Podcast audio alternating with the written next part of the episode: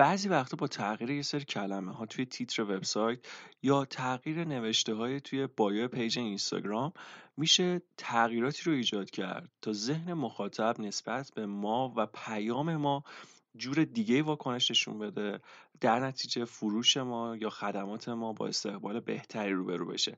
این قسمت دونالد میلر، نویسنده کتاب استوری برند یا داستان یک برند، در رابطه با نحوه بیان پیاممون با همون صحبت میکنه و قول میدم بهتون که یه قسمتیه که خیلی بهتون کمک میکنه. پویا گیرامراد هستم، خیلی خوش اومدین به قسمت پنجم پادکست پویا چه خبر.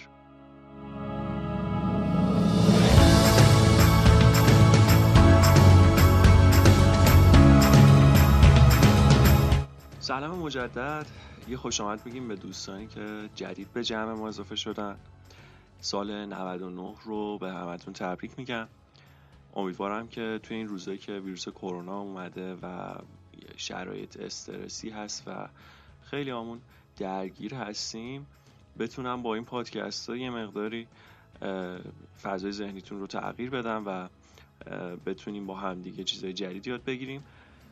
این قسمت در رابطه با کتاب استوری برند از دونالد میلر هستش. دونالد میلر، نویسنده کتاب استوری برند، سخنران، کارآفرین و یک فرد خیلی موفق در زمینه بازاریابی هستش که خیلی تجربه خوبی رو در این زمینه داره و با خیلی از کمپانی ها همکاری داشته و کتاب استوری برندش کتابیه که به شدت وایرال شده، به شدت ازش استقبال شده و واقعا خوندن این کتاب یکی از الزامات برای شمایی که داری توی فضای آنلاین فعالیت میکنی، چون این کتاب یک دیدی رو به شما میده که بهتون کمک میکنه بتونین خیلی بهتر پیام خودتون رو در ذهن مشتری جا بندازین. کتاب استوری برند سال دو هزار و هفده نوشته شده، اما سال نود و هشت تو ایران هم ترجمه شده و اسم ترجمه شدهش هر برند یک قصه است هستش که مترجمش آقای رسول باباییه و اگر سرچش کنین فروشگاه‌های آنلاین کتاب این کتاب رو میفروشن و میتونین ازش تهیه کنین. توی این قسمت از پادکست مصاحبه خود دونالد میلر در رابطه با کتاب هست و خود ایشون نکات مهم کتاب رو تدریس میکنه و خیلی قشنگ توضیح میده که منظورش از مفاهیمی که تو این کتاب بیان کرده چیا هستش. موجی از دونالد میلر پرسید که چرا کتابت برای خیلی ها جذاب بوده. من فکر میکنم خیلی از مردم دارن متوجه میشن که پیام کسب و کارشون چقدر مهمه. این موضوع در حال و هوای سیاست هم دائم به چشم میخوره. ما میبینیم که همیشه بهترین نماینده ها برنده نمیشن، بلکه اون کسایی برنده میشن که به درستی پیامشون رو میسازن و اون رو به مخاطب منتقل میکنن. پس من یک محصول عالی دارم، من خدمات مشتری عالی دارم، من کارمندای عالی دارم، اما فروشم اونجوری که باید نیست و نمیتونم نتیجه بگیرم. چه چیزی این وسط گم شده؟ تکه گم شده معمولا نحوه صحبت درباره محصول یا خدماتتونه. احتمالاً نوعی که پیامتون رو به مخاطب انتقال میدین با ذهنیت مخاطبتون همخونی نداره و این موضوع برای شما هزاران دلار هزینه داره. شما باید بشینین و حتی برای یک روز هم که شده زمان بذارید تا ببینید که با چه زبونی میخواین با مخاطبین و مشتریانتون ارتباط برقرار کنین. این یک موضوع پایه‌ایه و به محض اینکه پیام خودتون رو اصلاح کنین از خیلی از جنبه‌ها کار شما راحت تر میشه. چرا راحت تر میشه؟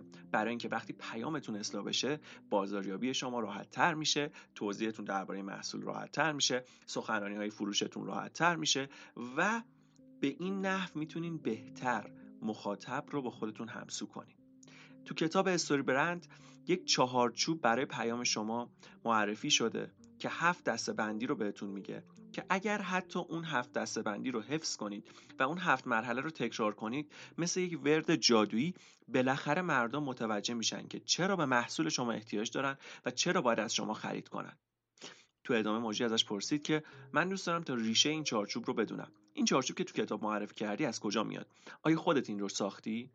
دونالد پاسخ داد که کاش میتونستم بگم که این فرمول مال منه، اما در واقع دو هزار و پانصد سال پیش ارسطو این چارچوب رو برای داستان سرایی اختراع کرد. ارسطو در کتاب شاعرانه توضیح داد که فرمول داستان باعث میشه تا مردم توجهشون جلب بشه. مغز انسان در طول روز به مدت سی درصد مواقع در حال خیال بافیه. وقتی که شما شروع به داستان گفتن میکنین، آدما مغزشون استاپ میکنه و توجهشون به شما جلب میشه و اگر این فرمول به درستی تدوین بشه، توجه مردم برای شماست.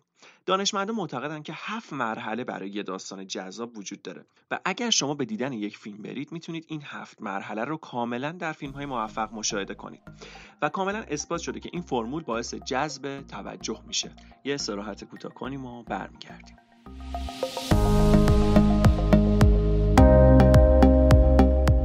خب توی ادامه دونالد میلر گفتش که کاری که من کردم این بود که فرمول ساخت داستان رو گرفتم و از خودم این سوال رو پرسیدم: چطور میشه این فرمول رو در مارکتینگ ازش استفاده کرد؟ مثلا هنگام راه اندازی یک کمپین برای پروموت کردن یه محصول، چطور مردم رو به یک داستان دعوت کنیم تا بهتر درک کنن که ما چه چیزی رو میفروشیم و چطور میتونیم مشکلات اونها رو حل کنیم. پس من چند سال روی این چارچوب کار کردم و روی بیزینس خودم اونها رو پیاده کردم و دیدم که بیشتر از صد درصد رشد داشتم و حدود پانزده تا بیست عدد بیزینس رو هنگام تست بتا با این چارچوب طراحی کردم و دیدم اونها هم صد درصد رشد داشتن و این رشد وقتی اتفاق افتاد که هیچ هزینه اضافه‌ای برای مارکتینگ و پروموشن انجام ندادیم. ما حدود پانزده هزار کسب و کار رو در قالب این چارچوب طراحی کردیم و این فرمول در تمامی مراحل نشون داد که در همه اون کسب و کارها باعث رشد میشه. تو ادامه موجی ازش پرسید که در حال حاضر شما و تیمت به مدت یک روز این چارچوب رو برای کسب و کارها طراحی میکنید، یعنی انقدر راحته؟ دونالد میلر پاسخ داد که بله، هم راحته هم سخته. کاری که ما انجام میدیم یه کار ذهنی خیلی سخته که پیام یک بیزینس رو میگیریم و اون رو ساده میکنیم تو قالبی که همه بتونن متوجه بشن. یک بیانیه ساده که همه بتونن اون رو درک کنن و با اون ارتباط برقرار کنن. اغلب مردم هنگام طراحی پیام برای بیزینسشون به عکس عمل میکنن، یعنی برای اینکه بخوان یک پیام جدید خلق کنن، یک پیام گیج کننده و بانمک طراحی میکنن که درک اون برای کسایی که خارج از فضای اون بیزینس هستن خیلی سخت میشه. من نمیگم این چارچوب راحته یا راحت نیست. این چارچوب اثر بخشه و ما این اثر بخشیش رو تو عمل اثبات کردیم. اگه این پیام رو در قیف فروشتون قرار بدین، برای شما نتیجه به همراه داره. اگه این پیام رو توی قالب پروموشن هایی که انجام میدین قرار بدین، براتون نتیجه به همراه داره. اگه این چارچوب رو در محتواهای روزانه‌تون قرار بدین، برای شما نتیجه به همراه داره. و این یک قالب روانشناسی درسته که یک داستان با ذهن مخاطب شما ارتباط برقرار میکنه. داخل پرانتز بچه اینو بهتون بگم در رابطه با نکته که اینجا گفتش، ما توی ایران خیلی میبینیم که توی بیلبوردها خیلی از پیامایی که تو تبلیغات نوشته میشه اصلاً با ما همخونی نداره. اصلا ما درک نمیکنیم که این پیامی که روی این بیلبوردی که ما شاید یک ثانیه سرمون رو مثلا بیاریم بالا و اون بیلبورد رو نگاه کنیم مفهومش چیه. این موضوع تو ایران خیلی بهش برخوردیم و میبینیم و توی پیج اینستاگرام هم میتونید اینو ببینین که خیلی‌ها توی بایوهاشون مفاهیم یک چیزایی می‌نویسن که درکش برامون سخته. توی سایت‌ها اگه بریم دقت کنین و می‌بینین که خیلی افراد هستن که روی تیتر سایتشون و اون شعار و پیام بیزینسشون چیزهایی رو می‌نویسن به عنوان معرفی خودشون که واقعا خیلی عجیب غریبه، یعنی برای کسی که تازه با اونها آشنا میشه شاید یه مقدار زمان ببره تا متوجه بشه که مفهوم اون پیام چیه. حالا تو ادامه دونالد میلر میگه که دلیل این موضوع چیه و چجوری میشه بیایم این پیاما رو بهترش کنیم و توی این قالب و فرمولی که خودش معرفی میکنه قرار بدیم تا پیام به درستی به مخاطب منتقل بشه. دونالد میلر اضافه میکنه که مغز انسان برای تحلیل اطلاعات و درکشون کالری میسوزونه و کالری که ما در طول روز میسوزونیم محدودیت داره. اینجوری نیستش که بی نهایت کالری بسوزونیم. مغز انسان حدود ششصد تا هشتصد کالری در روز برای پروسس کردن کارهای روزانه مثل رانندگی یا پرداخت قبوز میسوزونه. حالا مغز ما دائما برای حفظ بقای خودش حدوداً بیست کالری برای جذب اطلاعاتی که به بقا و رشد ما کمک میکنه اختصاص میده.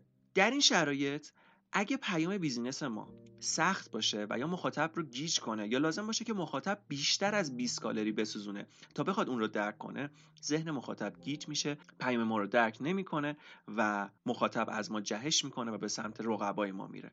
پس باید یک پیام خیلی خیلی ساده داشته باشیم که به سرعت قولی رو به مخاطب بده که باعث رشد و بقا و بهتر شدن شرایط زندگی اون بشه تا به ما توجه کنه. بعد از جذب توجه اولیه، مخاطب به خود خودش میگه که اوکی الان متوجه شدم که منظورش چیه، اجازه بده دویست کالری دیگه هم خرج کنم تا ببینم چیزی که تو میگی به درد من میخوره یا نه. اینجا دقیقاً جاییه که شما فرصت فروش دارین. پس خیلی از مواقعی که مخاطب جواب رد به درخواست فروش شما میده، دلیلش اینه که شاید تو مرحله اول متوجه نیاز خودش به محصول شما نشده یا پیام شما انقدر براش گیج کننده بوده که این اجازه رو به خودش نداده تا به شما شانس این رو بده تا بخواید بیشتر در رابطه با محصولتون بهش توضیح بدین. یه استراحت کوتاه کنیم و برمیگردیم.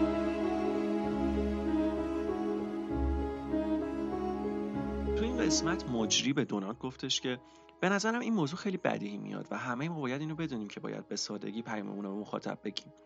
به نظر تو چرا این اتفاق میفته؟ چرا ما به صورت پیش‌فرض این کارو انجام نمیدیم؟ دونالد گفتش که ببین، بهش میگن knowledge curse یا نفرین دانش.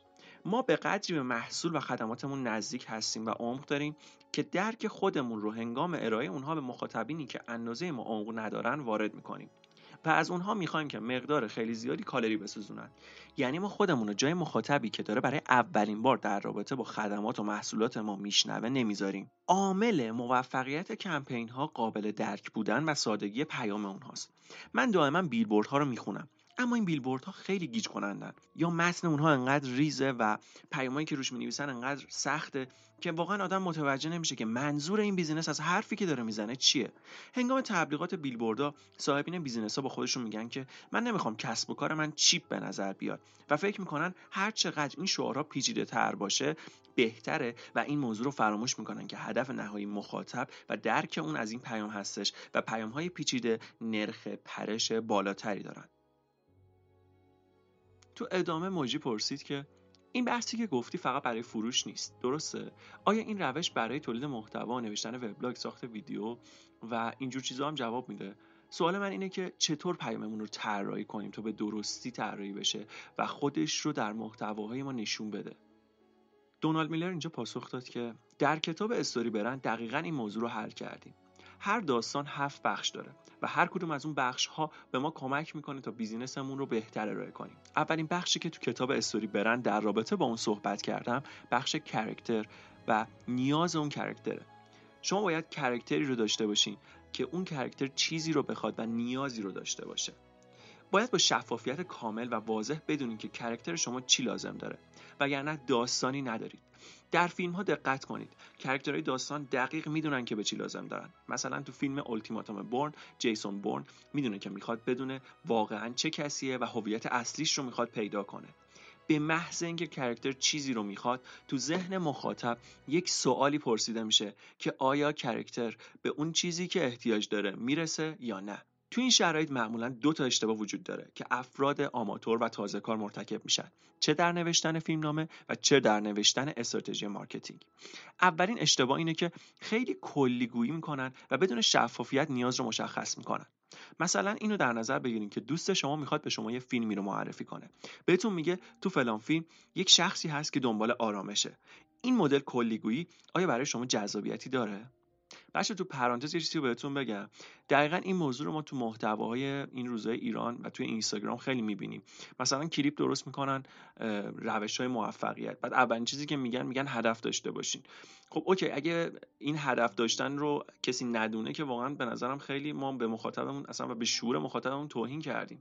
اگه می‌خوای بگی هدف داشته باشیم، نباید انقدر کلی‌گویی کنی. باید بگی که مثلا چجوری میشه هدف گذاری کرد، چجوری میشه هدفمون رو اندازه‌گیری کرد، چجوری میشه به اون هدف تو مسیر عمل کردمون رسید. یا مثلا در رابطه با مثلا مارکتینگ که این روزا خیلی دیگه این زیاد شده، می‌بینین که همه دارن میگن محتوای خوب تولید کنین. خب اوکی، اصلا محتوای خوب خیلی کلیه. یعنی چی محتوای خوب تولید کنی؟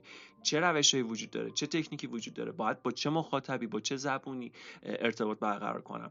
و این بحثی که داریم راجعش صحبت می‌کنیم، اگه واقعا توی ویدیوهای خودتون هم هست که احساس میکنین دارین کلی‌گویی میکنین، سعی کنین که این رو ش... به سمت شفافتر شدن ببرین. پس پرانتز رو اینجا میبندیم و به ادامه صحبت رو میپردازیم. توی ادامه موجی ازش پرسید فکر میکنی دلیلش ممکنه این باشه که مردم چون میخوان مخاطب بیشتری جذب کنن برای همین کلی‌گویی میکنن و آیا به نظرت این کار اشتباهه؟ دونالد میلر پاسخ میده که صد درصد این یک اشتباه بزرگه.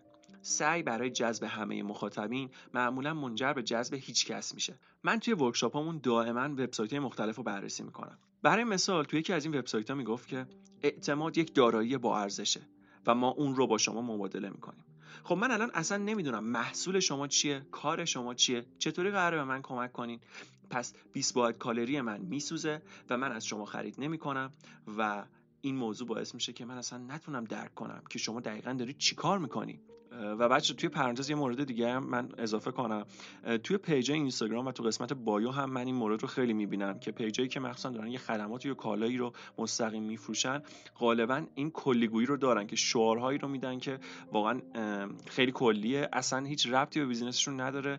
حتی متاسفانه بعضی از این شعارها تکراریه و این موضوع باعث میشه که تو مرحله اول یه نفر که وارد اون پیج میشه نتونه تشخیص بده که دقیقاً با چی طرفه. توی ادامه صحبت دونالد میلر گفتش که ما با همین تغییر کوچیک، یعنی مشخص کردن واضح نیاز کرکتر توی پیامی که توی وبسایت می‌نویسیم، متوجه شدیم که فروش اونها بسیار بیشتر میشه. وقتی که پیام ویک یا مبهم باشه، باعث میشه که هیچ هوکی روی اون وبسایت نباشه و مخاطب جذب نشه. هوک یعنی اینکه مخاطب قلاب بشه، توی اون لحظه اولی که یک وبسایت رو میبینه نظرش به اون جلب بشه و بخواد بقیه‌اش رو هم دنبال کنه. توی ویدیوها هم اگه مثلا بخوایم بگیم هوک کدومه، قسمت‌های اول ویدیو که اگه دقت کنین بعضی از ویدیوها دارن، مثلا میان میگن که توی این قسمت ما در رابطه با فلان چیز صحبت می‌کنیم. این جمله، این بخش اولی که توی این ویدیوها می‌بینیم بهش میگن هوک. خب خب قبل از اینکه مورد دوم بگم یه توضیح کوچیک بدم که تا اینجا اصلا داریم راجع به چی صحبت میکنیم. بچه ما داریم راجع به خلق یه داستان صحبت میکنیم. داستان یا پیامی که ممکنه حتی دو تا جمله باشه، دو تا جمله‌ای که بالا سر یه وبسایتی یا بالا سر یه پیجی یا یه محصولی نوشته میشه، توی محتوای بیان میشه و باعث میشه وقتی مخاطب اون رو میشنوه میل به این داشته باشه که به اون توجه کنه و بخواد اون رو دنبال کنه. حالا تا اینجا مطرح شد که بخش اول اینه که یه کاراکتر داشته باشه داستان ما. حالا جلوتر خود دونالد میلر یه مثال‌هایی رو میزنه که قشنگ بهتون میگه که داریم راجع به چی صحبت میکنیم و اینکه باید چی کار کرد.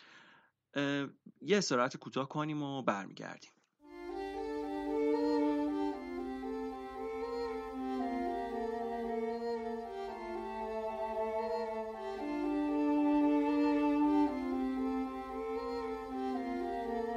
خب تو قسمت قبلی هم بهتون توضیح دادم که هوک چیه و چجوری باعث جلب توجه میشه.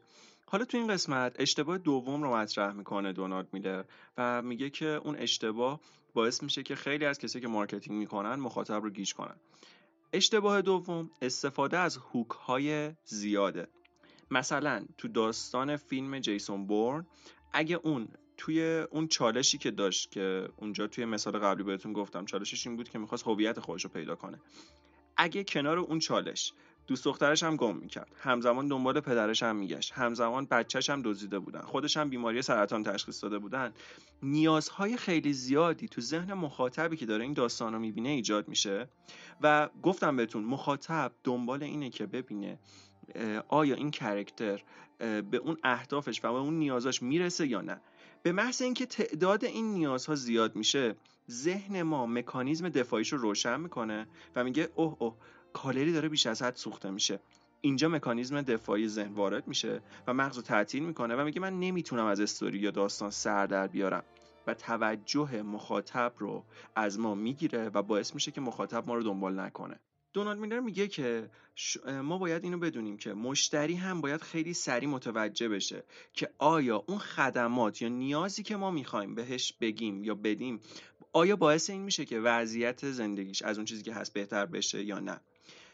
بعضیا الان ممکنه بعد از اینکه این صحبت‌ها رو بشنون بگن که خب ما بیست و پنج نوع خدمات داریم و چجوری بخوایم اینا رو تو قالب یه دونه پیام یا یه دونه خدمات معرفی کنیم. چیزی که اینجا دونالد میلر بهش اشاره میکنه اینه که میگه شما باید یکی از این خدمات رو به صورت چتر در نظر بگیرید تا زیر اون چتر زیر شاخه های خدمات دیگرتون قرار بگیره. حالا یه مثال خیلی خوب میزنه در رابطه با این موضوع و مثالش از دیوید رمزی که یکی از مشتریان خود آقای میلر هستش هست.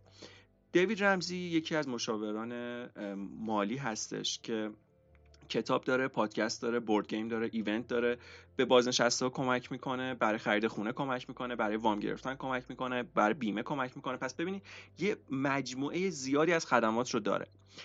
اما وقتی که میخواد که پیام کسب و کار یا داستان کسب و کارش رو تدوین کنه و تو وبسایتش هم اگر برین میتونین ببینین نوشته که Financial Peace یا صلح مالی، هر چیزی که اون داره و خدماتی که اون داره ارائه میده زیر چتر صلح مالی میگنجه و دونالد میلر میگه که صلح مالی متضاد استرس مالیه و دونالد میلر میگه که همین فاینانشال پیس داستان کسب و کار دیوید رمزی رو به کاملا به درستی بیان میکنه. پس وقتی که شما فاینانشال پیس رو میشنوین، قولی رو از سمت دیوید رمزی دارین دریافت میکنین که میگه من استرس مالی شما رو ازتون میگیرم و صلح مالی رو براتون رقم میزنم. حالا اگه بخوایم این کلمه فاینانشال پیس رو باز کنیم، تو مسیر داستان اون یه قهرمان وجود داره. این قهرمان مشتریایی هستن که وارد سایت دیوید رمزی میشن که با یک عامل شرور، یعنی قرض و وام و مشکلات مالی، دست و پنجه نرم میکنه. خدمات آقای دیوید رمزی به مشتری ها کمک میکنه تا اون عامل منفی و شروری که باعث این میشه تا قهرمان شکست بخوره رو شکست بدن. و هر کدوم از سه میلیون شنونده‌ای که این برنامه رو میشنوه داستان رو به سادگی درک میکنه و دوست داره که به جای اون قهرمان توی این داستان باشه و توی این حوزه کاری آقای دیوید رمزی با همین بیان تونسته از بقیه مشاورای مالی فاصله بگیره و به درستی بتونه خودش رو متمایز کنه. شاید تو مسیر کاری آقای رمزی صدها تن از اون کسایی که دارن کار میکنن پادکست داشته باشن، وبسایت داشته باشن، کتاب نوشته باشن، اما تنها کسی که به خوبی همه اون رو میشناسن آقای دیوید رمزیه. و این موضوع به خاطر این نیست که توصیه های بهتری میکنه، این موضوع به خاطر اینه که اون چیزی رو که بلده و داره بیان میکنه شفافتر بیان میکنه و داستانش جوریه که مخاطب بهتر میتونه اون داستان رو دنبال کنه. و آقای دونالد میلر میگه که پیام شفاف همیشه برنده است. پس نباید مبهم باشید و پیشنهادهای زیادی داشته باشید و باید یک موضوع کلیدی رو برای بقای مخاطبتون مطرح کنید که اون موضوع کلیدی قولی رو به مخاطبتون بده که بعد از اجرای اون وضعیت مخاطبتون به وضعیت بهتر تغییر کنه و خدمات دیگه‌تون رو شامل بشه، مثل صلح مالی که زیر شاخه‌هاش میتونه تمام اون خدماتی که مطرح شد باشن. یه استراحت کوتاه کنیم و برمیگردیم.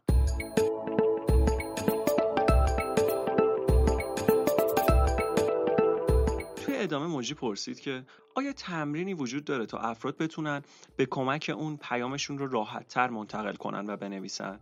دونالد میلر گفتش که راهش اینه که هی بنویسن و هی بنویسن و طراحی کنن تا به نقطه‌ای برسن که از اون پیام دارن جواب میگیرن. مثلا ما برای ورکشاپ‌های خودمون اسم استوری برند ورکشاپ رو انتخاب کردیم، غافل از این که هیچ کس نمیدونست که استوری برند ورکشاپی برای مارکتینگه.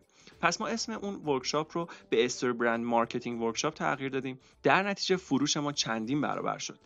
یکی دیگه از روش‌هایی که واقعا خیلی کاربردیه و برای مارکت ریسرچ و تحقیقات بازار ازش استفاده میکنیم اینه که میریم توی کافه های استارباکس و به مدت ده ثانیه به یک رهگذر صفحه اول وبسایتمون رو نشون میدیم. بعد از این ده ثانیه از اون رهگذر سه تا سوال میپرسیم. سوال اول اینه که آیا متوجه شد که خدمات ما چیا هستن؟ سوال دوم اینه که آیا متوجه شد که خدمات ما چطوری زندگی اون رو بهتر میکنن و بهش کمک میکنن؟ و سوال سوم اینه که آیا متوجه شد که چطور میتونه خدمات ما رو تهیه کنه و با ما در ارتباط باشه؟ این سه سوال خیلی به شما کمک میکنه. اگه بخوام براتون یه مثال بزنم، مثلا یه وبسایتی که رو تختی میفروشه رو در نظر بگیرید. وقتی که صفحه اول این وبسایت رو به اون رهگذر نشون میدین، باید اون متوجه بشه که کار این وبسایت چیه. وقتی ازش میپرسین که این وبسایت چطوری به شما کمک میکنه تا وضعیت شما رو بهتر کنه، جوابی که باید انتظار داشته باشین اینه که توی بهتر خوابیدن من در شب به من کمک میکنه. و مورد سوم و سوال آخر این که چطور میتونه از شما خرید کنه، جوابی که باید بشنوین اینه که رو کدوم دکمه میتونه کلیک کنه تا کالا و خدمات شما رو دریافت کنه. اگر سایت شما زیر ده ثانیه نتونه این اطلاعات رو به مخاطبتون منتقل کنه، یعنی پیام سایت شما مشکل داره. به این روش ما میگیم فرست دیت یا قرار اول. فروش مثل شروع کردن یک رابطه عاطفی میمونه. تو قرار اول باید تمام سعیمون رو بکنیم تا کسی که در مقابل ما هست رو به رفتن به قرار دوم ترغیب کنیم. پس اگه تو برخورد اول بتونیم مخاطب رو نگه داریم، بعد میتونیم اطلاعات بیشتری رو به اون بدیم تا فروش اتفاق بیفته. تو بخش بعدی مجری پرسید که خب دان، تو گفتی که چارچوب پیام برند هفت مرحله داره. تو فقط کاراکتر رو معرفی کردی. بقیه اون مراحل چیا هستن؟ دونالد میلر گفتش که اولیش که کاراکتر بود. حالا این کاراکتر باید یک مشکل داشته باشه و کاراکتر باید احساس استرس داشته باشه تا بخواد به سمت حل شدن مشکلش حرکت کنه. تو کتاب نوشتم که اگر شما صحبت کردن درباره مشکل مخاطب رو قطع کنید، بیزینستون رو از دست میدید، چون تنها دلیلی که مشتری با شما در تعامله حل کردن مشکلاتشه. پس بخش اول کاراکتر یا قهرمان داستانه. بخش دوم مشکلیه که این قهرمان داره. بخش سوم باید یک کاراکتر دیگه به داستان اضافه بشه که ما بهش میگیم راهنما. ما ازتون میخوایم که برندتون رو در نقش این راهنما پوزیشن کنید. برند شما نباید قهرمان داستان باشه. هدف راهنما کمک به قهرمان برای بردن توی داستان هستش. اگه به فیلم‌ها نگاه کنین، همواره کنار قهرمان‌های داستان یه راهنما وجود داره. مثلا بتمن رو در نظر بگیرین. توی داستانه بتمن اون آقای مسنی که کنار بتمنه و بهش راهنمایی میده، راهنمای داستانه که همیشه نقاط ضعف بتمن رو بهش میگه و بهش کمک میکنه تا بتمن تو مسیری که وجود داره قهرمان داستان باشه. یادتون باشه داستانی که شما بیان میکنید درباره بردن قهرمان داستانه و قهرمان داستان مشتریه، نه شما. بعضیا به من میگن که دان، به ما کمک کن تا داستانمون رو بگیم. جواب من به اونا اینه که من نمیتونم بهتون کمک کنم تا داستانتون رو بگین، چون این بهترین را برای ورشکسته شدنه. شما باید مخاطب رو به یک داستان دعوت کنی، داستانی که درباره اونهاست، نه شما. شما نمیخواید که قهرمان داستان باشید، چون قهرمان داستان ضعیفه، قهرمان داستان مشکل داره. شما باید یک کاراکتر قوی باشید که به قهرمان کمک میکنه، یعنی راهنمای داستان باشید. تو مرحله بعد این راهنما به قهرمان یک نقشه راه میده که ما معمولا به بیزینس‌ها پیشنهاد میکنیم که این نقشه سه مرحله‌ای باشه. مثلا اگه شما ماشین میفروشید، کاراکتر شما شخصیه که احتیاج به ماشین داره. مشکل اون اینه که نمیتونه ماشین خوب رو پیدا کنه. راهنما که شما باشید، یه نقشه راه سه مرحله‌ای جلوی اون افراد قرار میدید و میگید که تو مرحله اول آنالیز میکنین که چه ماشینی لازم داره. تو مرحله دوم متوجه میشید که توان مالی اون مشتری چقدره و تو مرحله سوم به مدت دو هفته به مشتریتون تست درایو میدید تا مطمئن بشید که از ماشین خوشش اومده. این سه مرحله به شدت باعث افزایش فروش تعداد ماشینایی میشه که شما میفروشید و پیشنهاد میکنم که حتما سه مرحله باشه. اگه این مراحل رو دارید اما به مخاطبینتون نمیگید، این کار اشتباهه و این نکته رو یادتون باشه که مردم دوست ندارن که وارد یک مه بشن. بعد از اینکه بهشون نقشه راه رو دادید، باید اونها رو دعوت به اقدام کنید و یک کال تو اکشن براشون در نظر بگیرید و دعوت به اقدام شما هم باید شفاف باشه. مثلا تو بعضی از سایت‌ها می‌بینیم که کلماتی مثل اطلاعات بیشتر، ادامه مطلب و از این قبیل چیزا استفاده میشه. یادتون باشه این کلمه‌ها گنگن و باعث میشن مخاطب گیج بشه. برای مثال توی سایتتون خیلی راحت کلمه خرید رو قرار بدین و دکمه اون رو جوری طراحی کنین که قشنگ جلوی چشم باشه و تا میتونید مسیر خرید مشتری تا به محصولتون رو کوتاه کنین. پس تا الان پنج بخش معرفی شده و دو بخش بعدی تبعات استفاده کردن و نکردن از خدمات یا محصول ما رو باید به مخاطب نشون بدیم. اگه استفاده کنه چی میشه؟ اگه استفاده نکنه چی میشه؟ مثلا اگر رو تختی‌های ما رو نداشته باشی یا ملافه خوبی نداشته باشی واسه خواب، خواب راحتی نداری. خب بعد از این بخش دونالد میلر اومد و یک جمع‌بندی ارائه داد از هفت مرحله‌ای که در رابطه با اون صحبت کرده. مرحله اول ساخت کاراکتر یا قهرمان داستانه که قهرمان داستان باید مشتری باشه. مرحله دوم بیان مشکل قهرمانه. مشکل قهرمان یا نیاز قهرمان توی داستانی که داریم مطرح میکنیم. مرحله سوم راهنمای داستانه که برند ما تو نقشه این راهنما ظاهر میشه. مرحله چهارم راهنمودی هستش که این راهنما به قهرمان میده، یک نقشه راه که برای قهرمان ما یک مسیری رو مشخص میکنه. مرحله پنجم دعوت به اقدامه که به قهرمان ما میگه که باید چه کاری رو انجام بده. مرحله ششم نتیجه مثبت اون اقدام رو نشون میده و مرحله هفتم نتیجه منفی اقدام رو نشون میده. بچه داخل پرانتز نکته رو بهتون بگم، از این به بعد به فیلم‌های موفق و فیلم‌هایی که خیلی گیرایی بالایی دارن دقت کنین. معمولا تو این فیلم‌های قهرمانه که یه مشکلی داره که یه راهنمایی میاد بهش، یه راهکاری میده و به ما نشون میده که اگه اون راهکار اجرا بشه چه اتفاقی میفته و اگه اون راهکار اجرا نشه چه تبعاتی داره. و این غالبا میتونید تو داستانا ببینین که واقعا باعث میشه ما دو ساعت بشینیم و یک فیلم رو دنبال کنیم یا یک سریال رو برای چند فصل دنبال کنیم. توی ادامه دونالد اضافه میکنه که همیشه اول با مشکل شروع کنین. مثلا دو تا آشپز رو در نظر بگیرین که آشپزی در منزل انجام میدن. به این دو تا آشپز میگیم که خودشون رو معرفی کنن و بگن شغلشون چیه. از آشپز اول سوال میکنیم که شغلش چیه و اون میگه سلام، من یک آشپز خانگی هستم. از آشپز دوم همین سوال رو میپرسیم، اما اون این جواب رو میده: سلام، من میدونم خیلی از خانواده‌ها با هم غذا نمیخورن یا وقتی که با هم غذا میخورن غذای سالم نمیخورن. من یک آشپز خانگی هستم و امیدوارم بتونم بهتون کمک کنم تا این مشکل رو حل کنیم.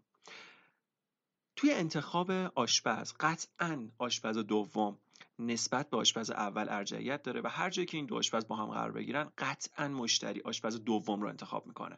این موضوع رو یادمون باشه که محصول و خدمات ما دارو هستن، اما وقتی که به مردم نگیم که درد اونها چی هستش و درد رو به اونها نشون ندیم، نمیتونیم انتظار داشته باشیم تا اونها به درمان ما علاقه نشون بدن. پس همیشه با مشکل شروع کنیم. یه استراحت کوتاه کنیم و برگردیم.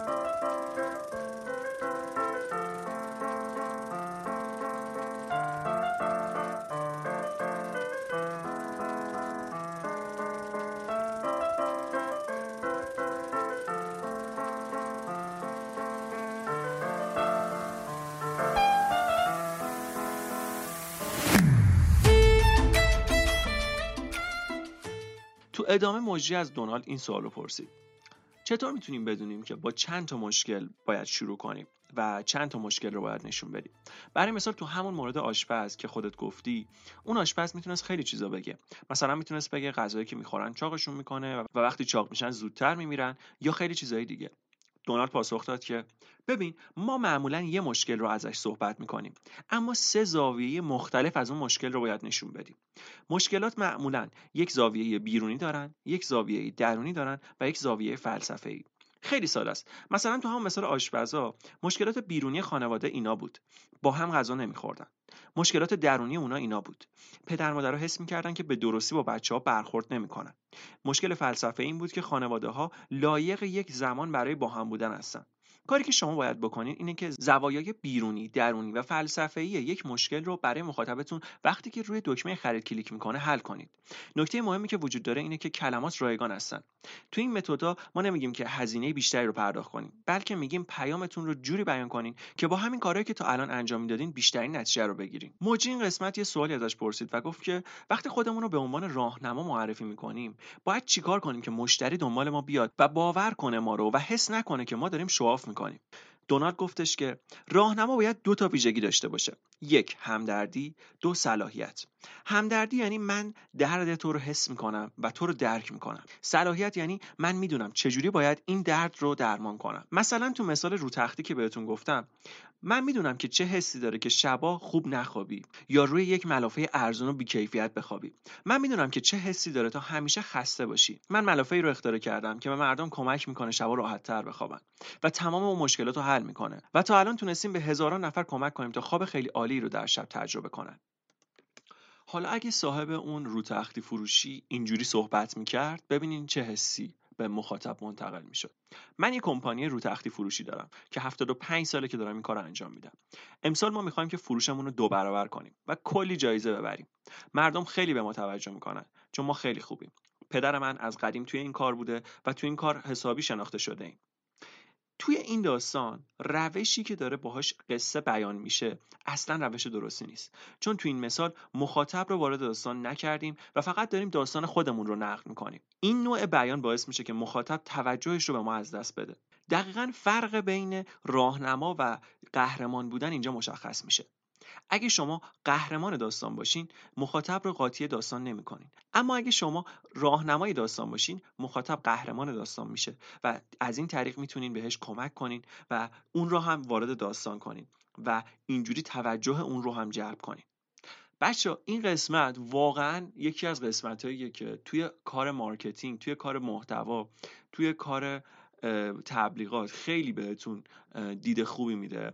من سعی کردم تا اونجایی که میشه ساده کنم ترجمه این کار رو. اگه جای احساس کردم چیزی لازم بود اضافه کردم و مطمئنم که این روزا و این شرایط رو به بهترین شکل ممکن میگذرونیم و خیلی ممنونم که تا اینجای پادکست رو گوش دادین و همراه بودین.